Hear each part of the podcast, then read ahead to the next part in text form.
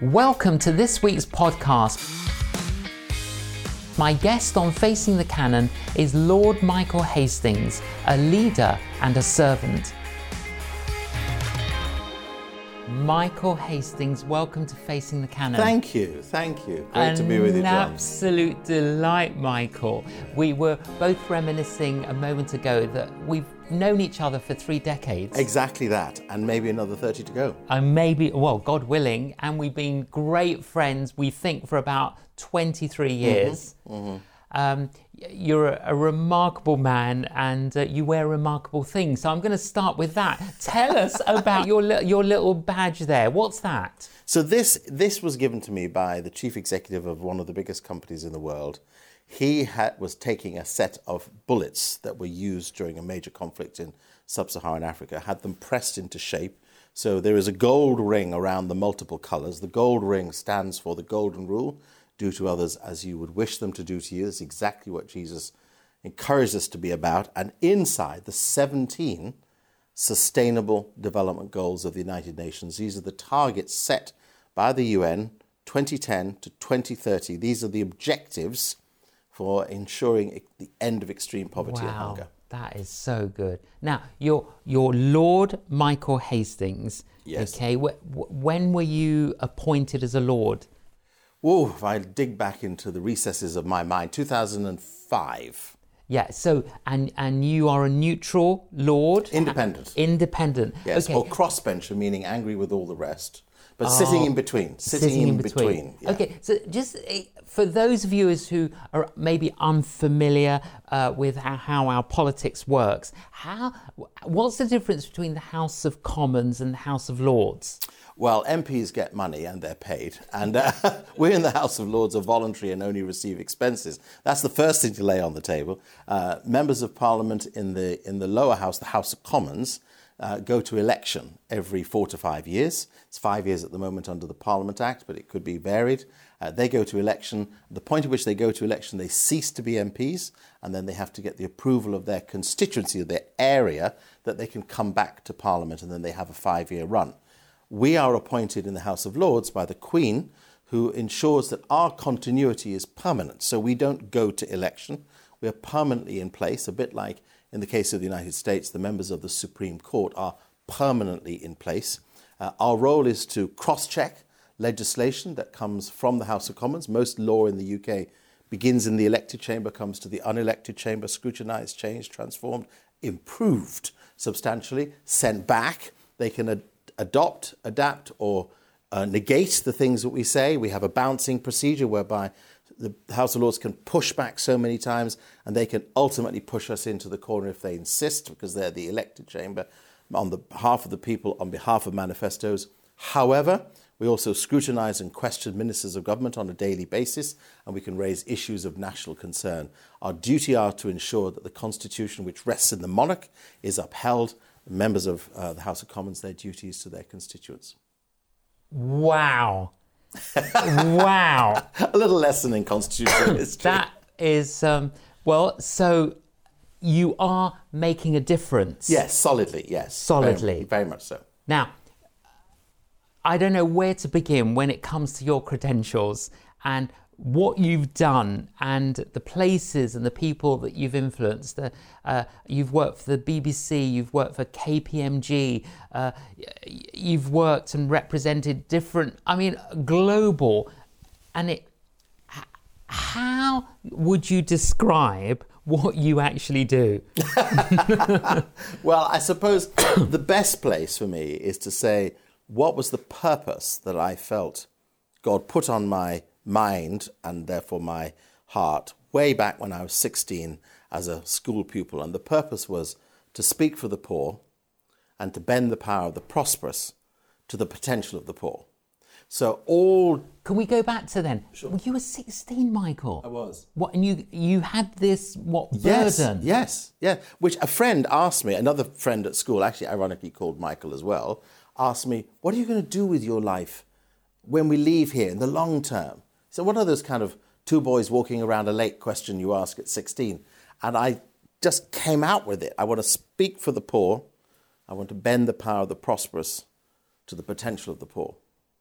And that, is, that has been the determining guideline, anchor, uh, wh- whichever way you look at it. I've always tried to associate all I've done in the media and in business with organizations and boards I've sat on, sit on, associations I make, people I work with, that I'm for the poor and I'm for bringing the wealth and potential that is out there in the real world to make sure it fits for the poor. Okay, can you give us some examples of some of the things that you've been involved in that have fulfilled that mm, vision? Mm. Well, there are so many wonderful ones, but let me just give you two or three quick ones. So, yes. one of the things I, I, was thrilled to be able to persuade KPMG to do, and this is a, a business services organization, an audit, tax, and business services organization, to persuade them that they should embrace the sustainable development goals but they should also then put it into practice, not just by saying, we believe in the end of extreme poverty and hunger, we believe in good water sustainability, we believe in a fair world. But how about getting involved in a really tough community, which was on an island just off the coast of Tanzania, uh, and to get involved in a complicated village of 10,000 people that had not been intruded upon by either the government of Tanzania or all the NGOs of the world, a community abandoned and left essentially to rot. No sanitation, no electrification, no, no clean running water, no jobs, no, no good housing, no schooling for the girls, and lots of children dying in, uh, in childbirth and, and people and women losing out in maternal care. And we took that task on way back in 2000, let me get this right, 2008. Uh, and when we finished the task 10 years later, 20, 2018, so a year before I retired from KPMG, we had created 5,000 jobs to employ half of the people who were there, helped to set up a bank, provided over 1,000 toilets, electrified the village, um, provided telecoms infrastructure, got, got over 80% of the girls into school, seen almost no children, well, in fact, no babies um, died in the last few years because of childcare issues. So to be able to transform a place that was literally left to stink and rot, literally a place of yes. mess and defecation, yes. into a place of hope and opportunity that's something I felt immensely and permanently proud of. That's, that, that's one vivid example. Another example would be I have a huge attachment to work a number of us do in prisons, and uh, I count many, many, many, many, many uh, men in a particular prison in the south of England where we work uh, on a perm, on a consistent basis every two months on visits. Um, I treat them very much as dear. And, and, you personally go to the prison? Oh, absolutely. I personally yes. go to the prison. Yes, this um, is not a theory. No, no, no, no, no, no, no, no. no, no. I, I, personally go. We've been going now for just over four years. Uh, we go every two months, uh, and uh, we've continued to go every two months, and um, and we will continue with that work. But also, it's not just the visits every two months. There is a literally almost a day-to-day engagement with many of the men who are in prison. Uh, I have vast volumes of letters that come from them. Uh, many of them sending me the details of their cases, and I work their cases through. Some of them were able to pursue for possible early release, others that we're looking at for moving them to more open prisons, but then just supporting them through the journey of the complexity of a system that really doesn't take much notice and care for those individuals. I take really seriously what Jesus said when he said, When I was in prison, you visited me. Yes. And then I discovered very recently, and I, to be honest, I hadn't known this fact, until this year that um, in the UK prison estate for men serving sentences longer than five years, only 9% ever get a visit. Ever. That's staggering. So if a man is doing 35 years, for example, this morning I wrote to one man who's doing 35 years and to another one who's doing 27 years. Both of them were complicated cases, both of them involved uh, life removing activity. And I wrote to both of them extensive reviews of their caseloads this morning. And both of those men would fit into the category of the unvisited. Now, if you're going to spend 35 years being unvisited, here is an opportunity for us to bring love and grace and kindness and attention and care and commitment. And that's something I really deeply, deeply treasure. That's incredible. Uh, that I mean, that is so sad. That statistic that you've just said. Now, uh, one of those arrows in the quiver. I mean, honestly, Michael, I you know, I've known you for a long time, and um, I know that there are a lot of arrows in your quiver. And one of those arrows is um, you're you're a professor. Yes. At, at a leadership institute yes. in America. Yes. So, tell us about that. So um, many of many of your viewers will have read Stephen Covey's yes. remarkable book, The Seven Habits of Highly Effective People, uh, and it, it is no undoubtedly an iconic text of wisdom and thought from a man who knew Jesus deeply, but was also an executive management coach and trainer. And uh, his book has sold in excess of 50 million copies around the world. And there isn't a business school in the world that doesn't talk about the seven habits of highly effective people. Um, and in 2019, they were kind enough to, for reasons which I, I mean, I never quite discovered, but to award me the award of being the first recipient of the Stephen R. Covey Leadership Award. Uh, and that was in reflection of their observation of my life and how I had gone about the journey of life. Um, and then they were kind enough to invite me to be a professor at Utah State University. So Stephen R. Covey ha- created an institute which contains all his documents, his books, his thinking, his writing. Uh, it's he obviously a foundation that is part of a business school at Utah State University, uh, and so I am already lecturing on leadership, action, and principles Yes. at that university. So obviously, uh, you are a leader yourself. Uh, you've thought about leadership. You've engaged with leadership. Um, what's your observation as you look at the world globally in terms of leadership? Are, are leaders helping, or do they sometimes hinder? Well, we've got to remember that um, leaders come in on both sides of the track, as it were. Um, be fair to say, Adolf Hitler was a leader Yes. and was able to convince people, as he did on three elections in Germany, to go his way. And we know what the catastrophic fallout Yes. of that was. Uh, on the other hand, there are So, people. that, so that would be bad leadership. That is extremely bad leadership. Of But- course. But, the important thing to note about it is it, let's not make the assumption that leadership is about what is always good. Yeah. Because leadership is about moving or helping to move people in a direction. Now, we would want, you and I both want people all to go in a positive commitment direction that embraced the truth that Jesus said and lived and died for and rose again for. We want them to embrace that truth.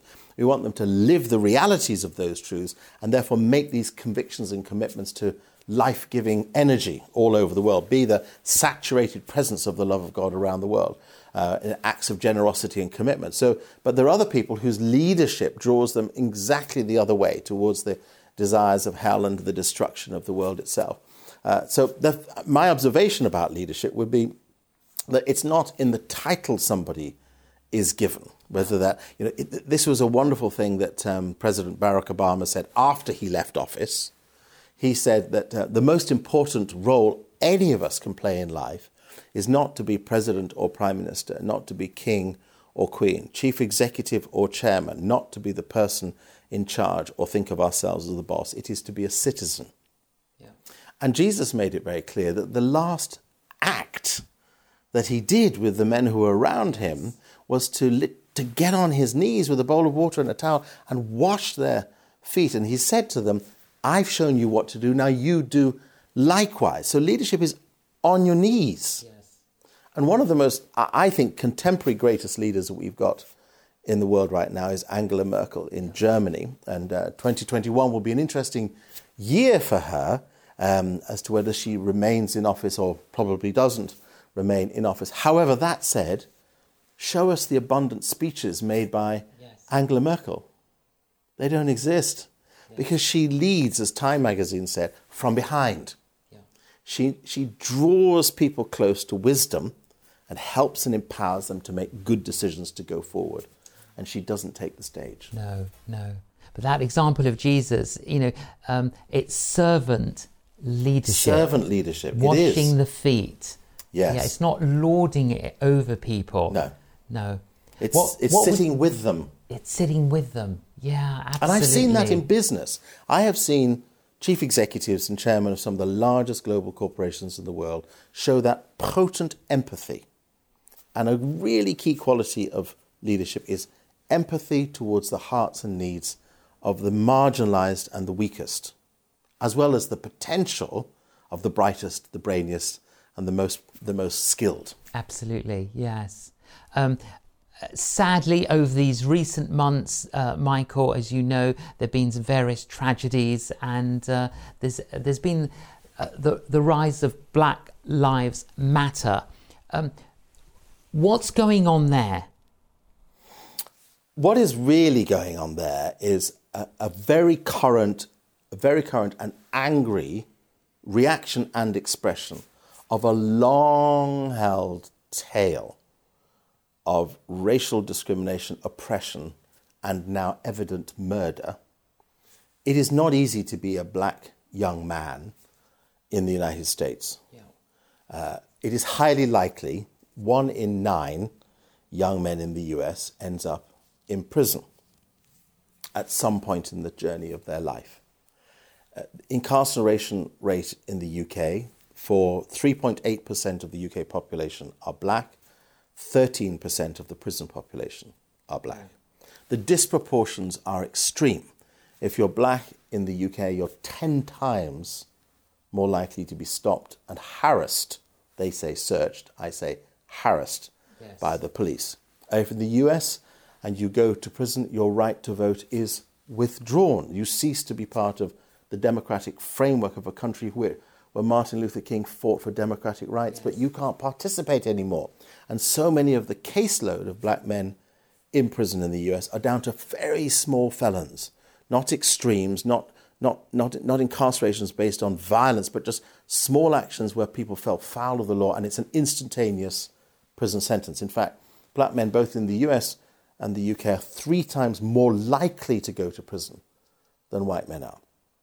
Now, that long injustice, that tale of aggressive, angry judicial and police behavior towards the, as they call it, African American, we'd say black community sure. here. Yes. That long tail of aggressive behavior that has boiled out as a result of the murder, the killing of George Floyd, where everybody could witness in those horrendous, horrendous 8 minutes and 49 seconds, we could all see for ourselves that somebody was being brought to death.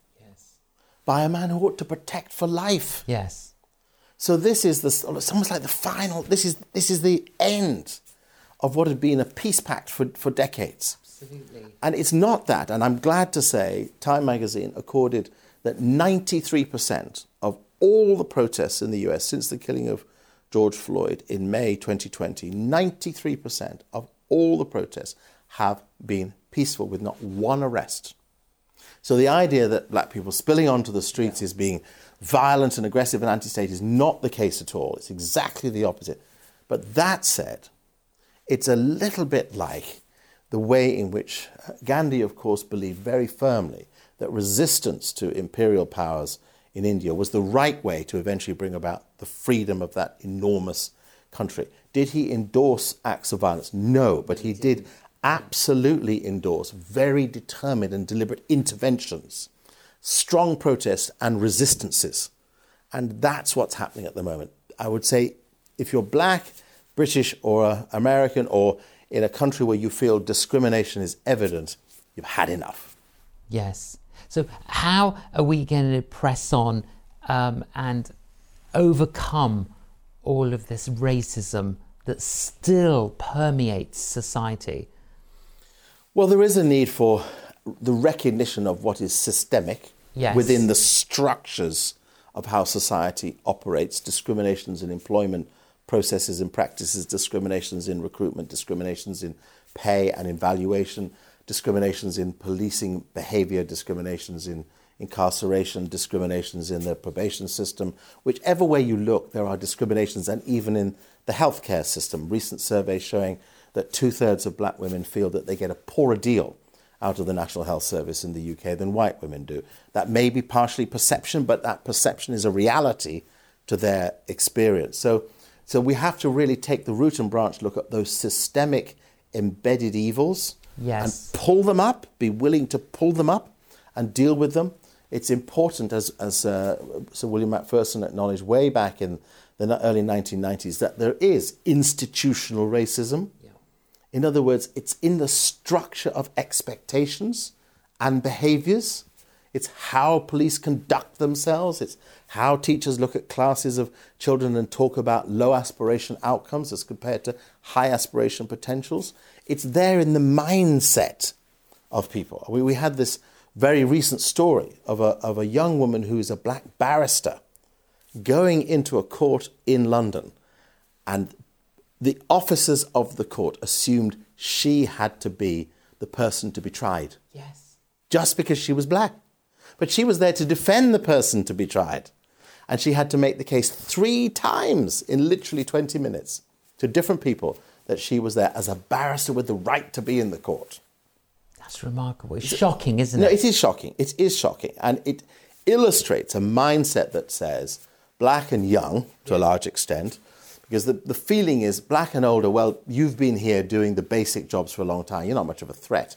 Black and young, you're probably just on the kind of grabbing around Sure. slate of life. And that's how we'll treat you. Well, that But is that's a, appalling. But I mean, employees of a court Yes. should treat everybody Yeah. with respect.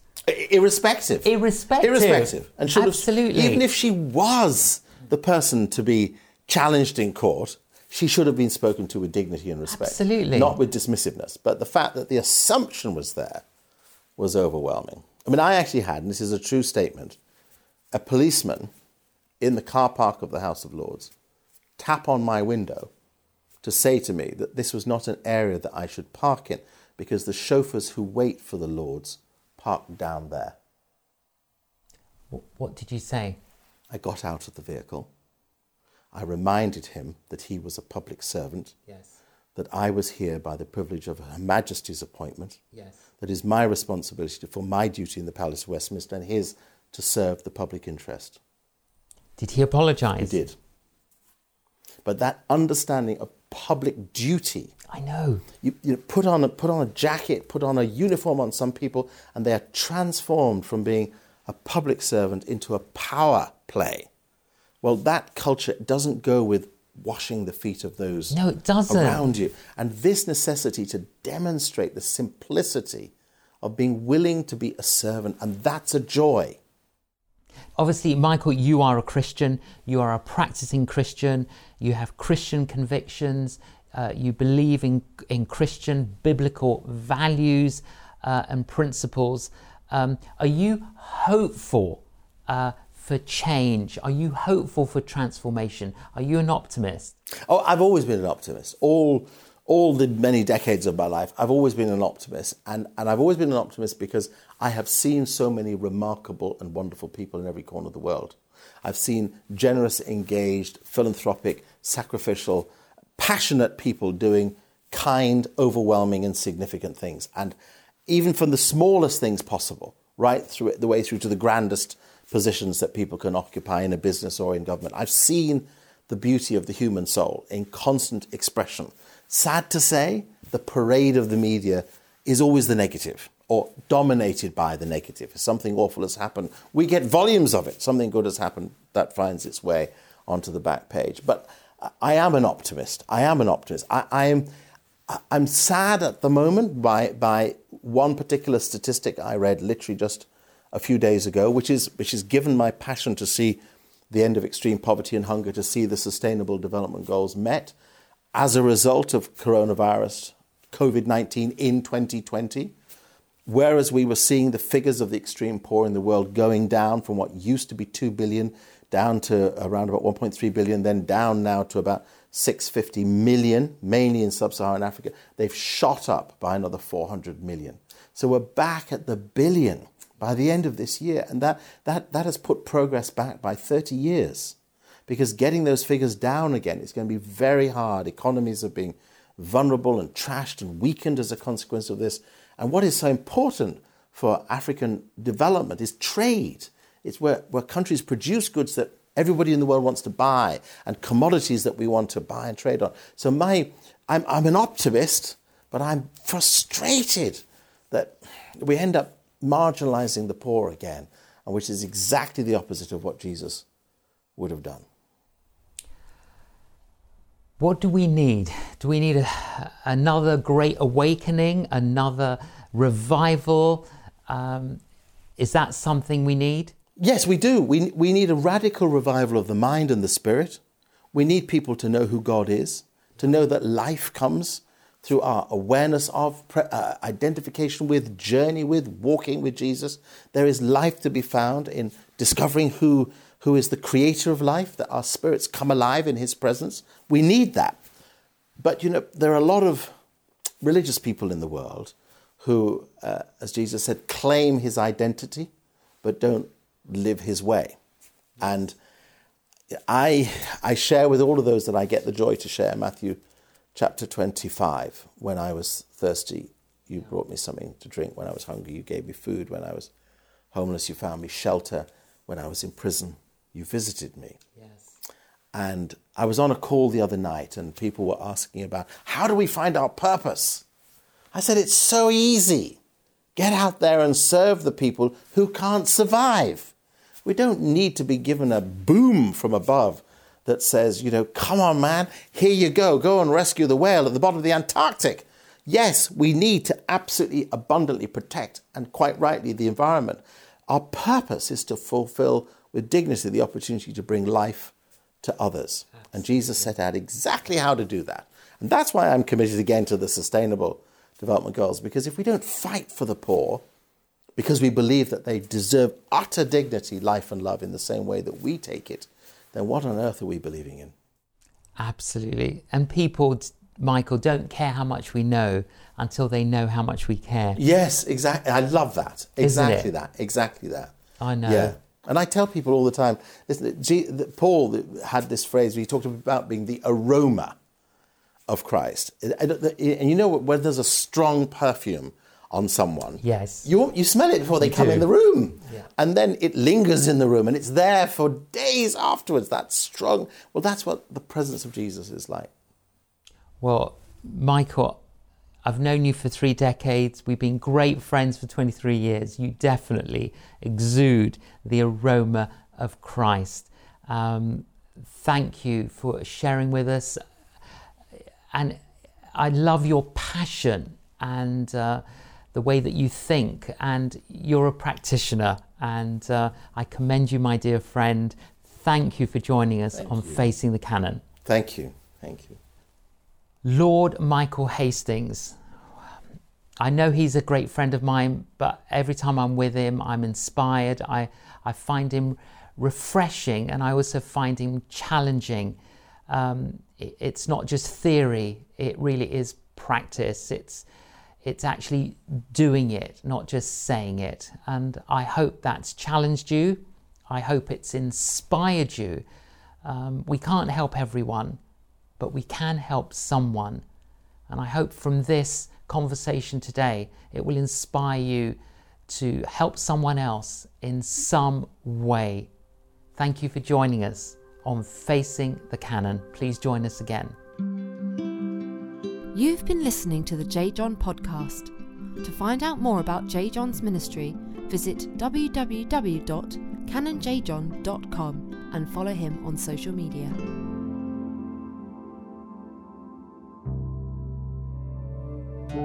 Looking for the perfect Christmas gift to help someone on their journey of faith?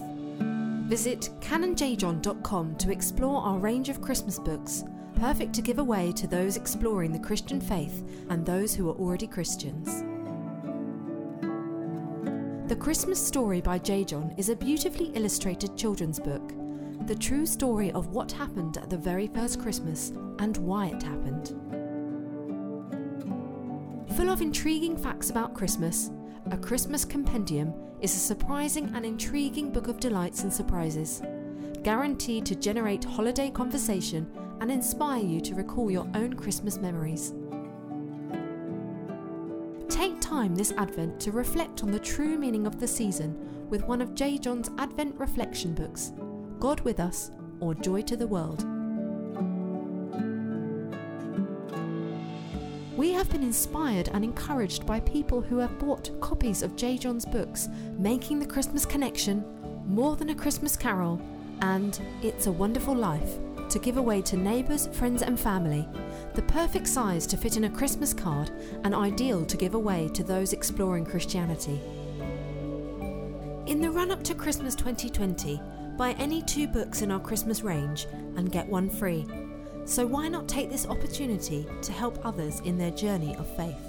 Visit canonjjohn.com today.